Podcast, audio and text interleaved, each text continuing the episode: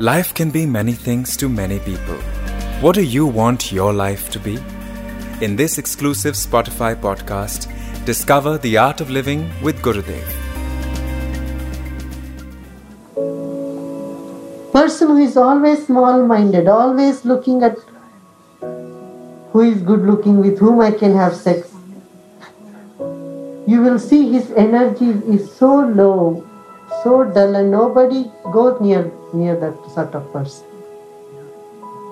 Person who is obsessed with sex is so unattractive. Isn't it? And he creates such a thick, dull and thick vibration around him or her that there is no strength, there is no vigor, there is there is no commitment, nothing comes out of them. The mind goes in such a craze that there is no strength left behind.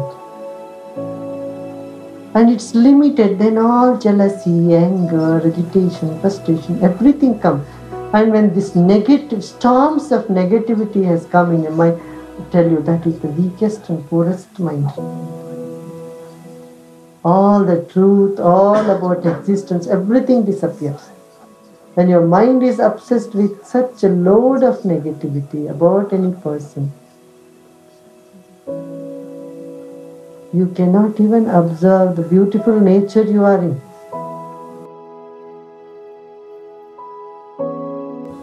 Then comes Kama,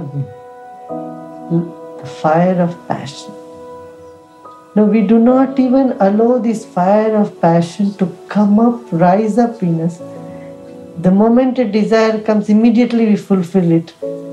Then it doesn't stay in you, it doesn't burn you up.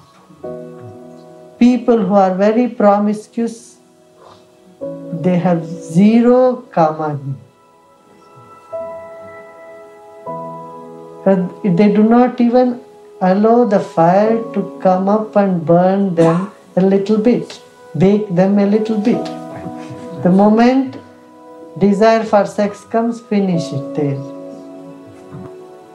Sex is one of the oldest sanskaras other than eating. From all lifetimes, you have done two things for sure. One is eating, another is sex. As a cow, as a monkey, as a donkey, as a, as a horse, as a cow, as an ox, whatever it was. Passing through all these bodies, these two acts have been there. When this passion arises, observe it, it is in every cell of your body, it engulfs you totally, it burns and moves on. There is 100% totality of alertness, awareness, whatever that gets developed through karma. Shakti in you, the potentiality in you goes down, down, and dormant, and you become more inert. Less sensitivity comes, more inertia develops. Celibacy is conserving the energy. When you have conserved energy from one channel, that same energy is available for you to be used in other channels. Enjoyment whatever it is in all the five sensory pleasures depletes our energy. If you keep looking at the screen for too long, your eyes get tired. You keep listening to something, too much noise, our brain cannot uh, handle. Similarly, fragrance. People who work in fragrance factories, they want a place where there is no fragrance. And so is the touch. So is sex all these stimulating pleasures drain our energy to some extent. Conserving it is yoga. and spending it is called bhoga. And life is a balance between these two, yoga and bhog. This doesn't mean that bhog is bad, but when you no longer get any uh, pleasure, enjoyment in it, then you have risen above that and you are looking for a bliss, a happiness which is beyond the senses. And to reach that highest level of human existence, you have to close certain taps. So the ancient people said so beautifully physical pleasure, if it is considered one unit, the pleasure or joy of samadhi is thousand times more than that. Brahmacharya Pratishtayam Virya Labha. Great strength comes when Brahmacharya is established in you. That is when you are seeing yourself more than the body. You see yourself as consciousness, as Brahman. But Brahmacharya has a deeper or bigger meaning than just celibacy. Brahma means the infinity, Charya means moving in the infinity. Knowing your vast nature, not thinking you are just the body, but you walk like you are a glow of light. You move in the world as though you are space. When you are sitting in deep meditation, you don't feel that you are a body or lump of a heavy weight, 80 pounds or 90 to 100 pound body. You don't feel that you are 60 kilos sitting there solid. You feel so light, you feel as though you are like a feather. Doesn't it? When you walk, how do you feel? You don't feel the weight of your body. Feel you are more space. More joyful you are.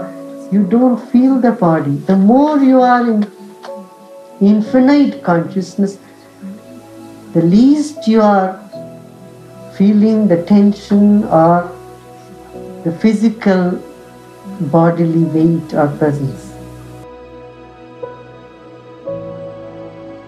Brahmacharya is two things. One, as a practice where you take certain vows and put a boundary around yourself. And the boundary helps you to grow. It's like a plant having a little fence around itself so that the goats don't come and eat it away. You take certain vow so that you don't drown in a habit of pleasures, habit of enjoyment. This is one level. This also helps a person to move forward. Second level is when small pleasures don't even matter to you because you got a vision of something higher.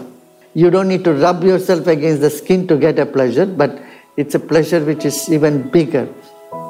A glimpse of it makes the smaller pleasure irrelevant. It doesn't even matter to you.